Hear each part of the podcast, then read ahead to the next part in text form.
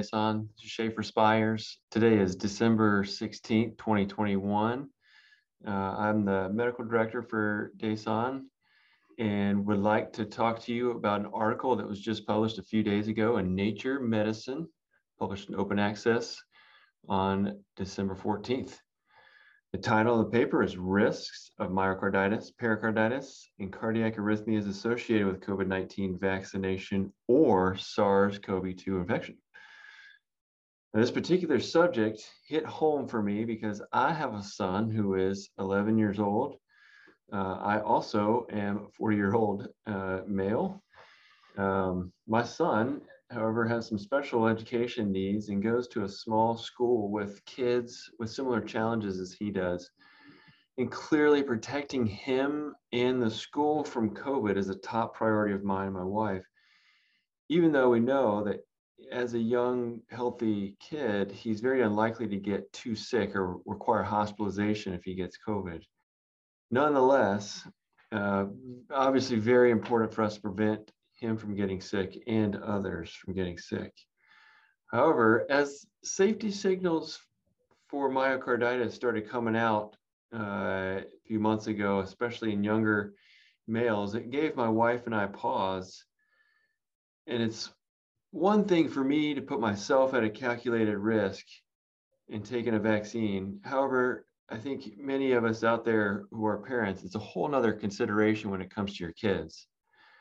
Fortunately, I've had some very good friends and colleagues who are excellent resources for me and were able to help us work through the risk versus benefit assessment of whether or not we should get him uh, vaccinated.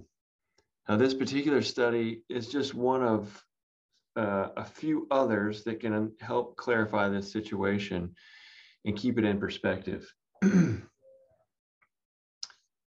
a little bit of background clinical trials of COVID 19 vaccines, and really any vaccine trial for that matter, are just too small or underpowered to detect very rare adverse events. Things that are, say, one in a million. Because these trials are typically done with 30 to 40,000 patients, and therefore post marketing surveillance is extremely important for any drug or vaccine. Fortunately, the surveillance performed on these COVID 19 vaccines has been more robust than anything ever brought through the FDA approval process. They've been more scrutinized than almost all the vaccines that have been approved in the US combined. So, if you're administering vaccines or receiving vaccine and an adverse event occurs, it should be very easy and encouraged to report it, as this is really the best way for authorities to recognize any safety signals. And by reporting, I don't mean by posting it on Instagram. I mean reporting it through the VAERS, Vaccine Adverse Event Reporting System. Now, across the world in the spring of this year, we started seeing these signals of myocarditis and pericarditis after the mRNA vaccines. Now, this particular study I'm talking about uh, was performed in the UK. In the European Medicines Agency, the EMA, which is kind of like our uh, FDA, they found 145 myocarditis cases out of 177 million doses of Pfizer vaccine. They found nine cases of myocarditis after 20 million doses of Moderna vaccine. Israel also reported 275 cases of myocarditis after 5 million people were vaccinated. And here in the US, as of November 4th, there were almost 1,800 reports in our reporting system of myocarditis and pericarditis, mostly among people under 30 years old after receiving mRNA vaccines. Now, this particular group, they use the English National Immunization Database of COVID 19 vaccination and linked individual patients to national uh, data for mortality and hospital admissions for SARS CoV 2 infection data to examine these associations. They use the self-controlled case series methodology to estimate incident rate ratios of hospital admissions or death. And I'll explain a little bit more about that here in a second. The people were included in this study if they had received at least one dose of the adenovirus vaccine or the AstraZeneca vaccine, or one of the mRNA vaccines, Moderna or Pfizer vaccine there in the UK.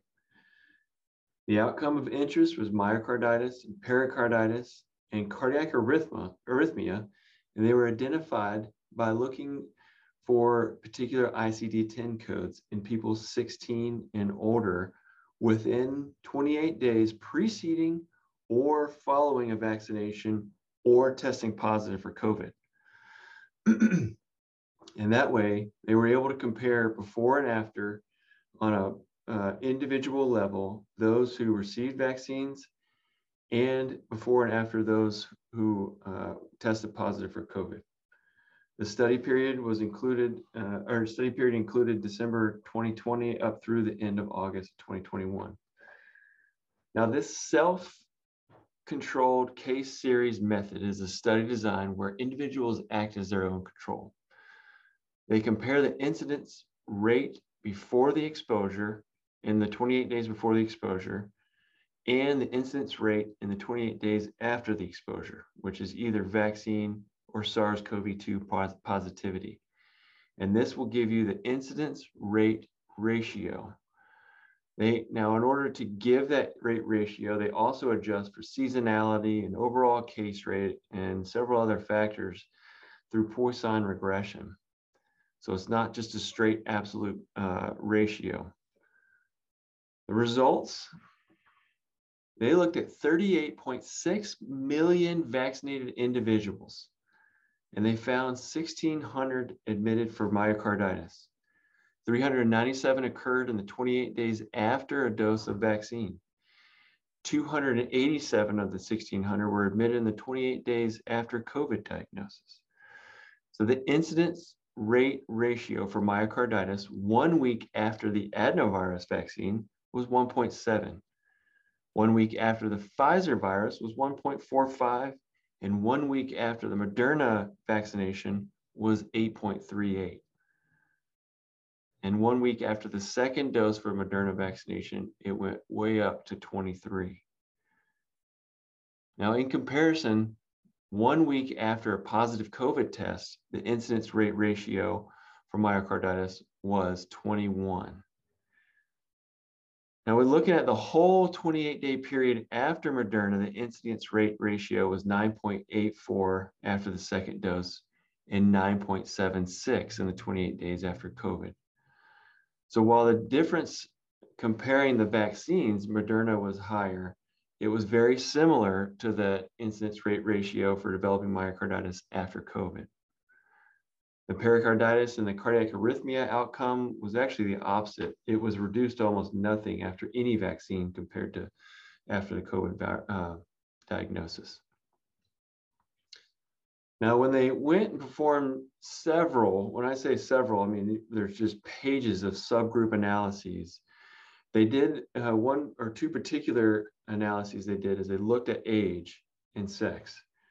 They compared those under 40 to those over 40 and then males to females. And they found an increased risk of myocarditis in the under, under 40 age group of incident with an incident rate ratio of 20.7 after the second dose of Moderna and 3.4 after the second dose of Pfizer. Whereas the incident rate, incidence rate ratio after COVID in this subgroup was four.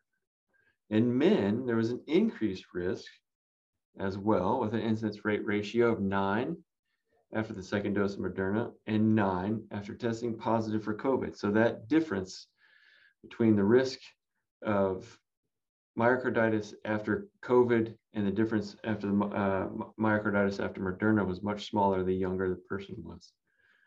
They used the numbers obtained in this study to estimate the number of excess events per million for each of these outcomes, which in my mind it's actually a little bit easier to understand than incident rate ratios that I've been talking about for the past several minutes.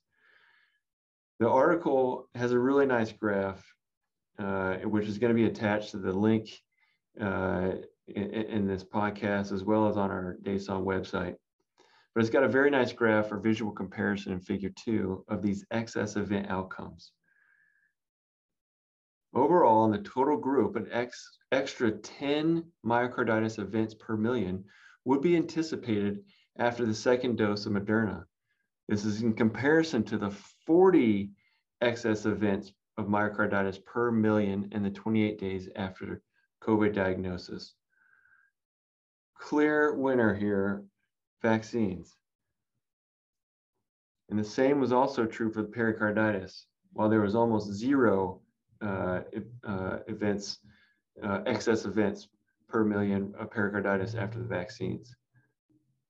However, when you look at myocarditis in the under 40 age group, there was an estimated 15 excess myocarditis events in per million compared to 10 after COVID positive.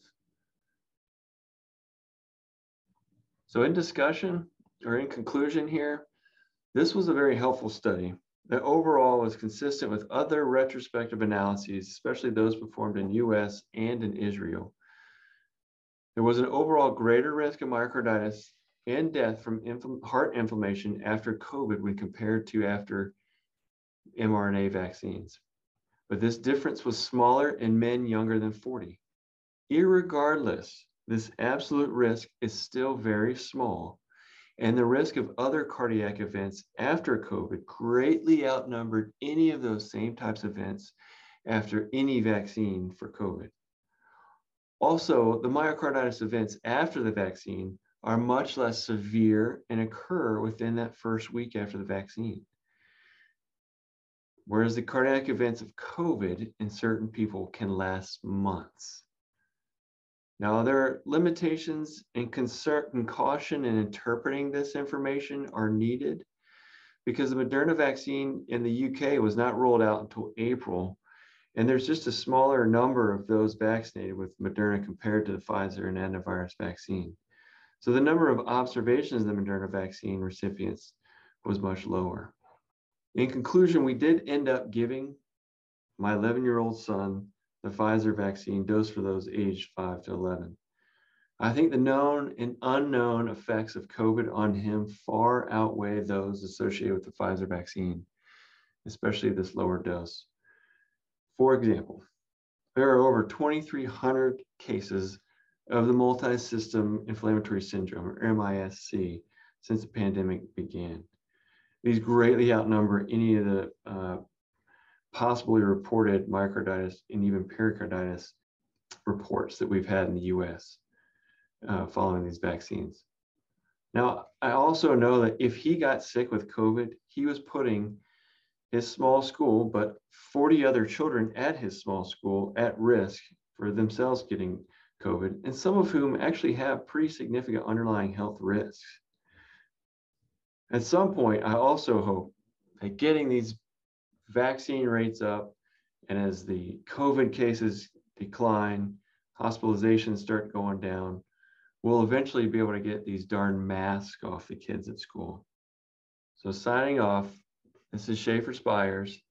I want to wish you the best and happy holidays and a happy new year. We'll resume the DASON Digest after the first of the year. Take care.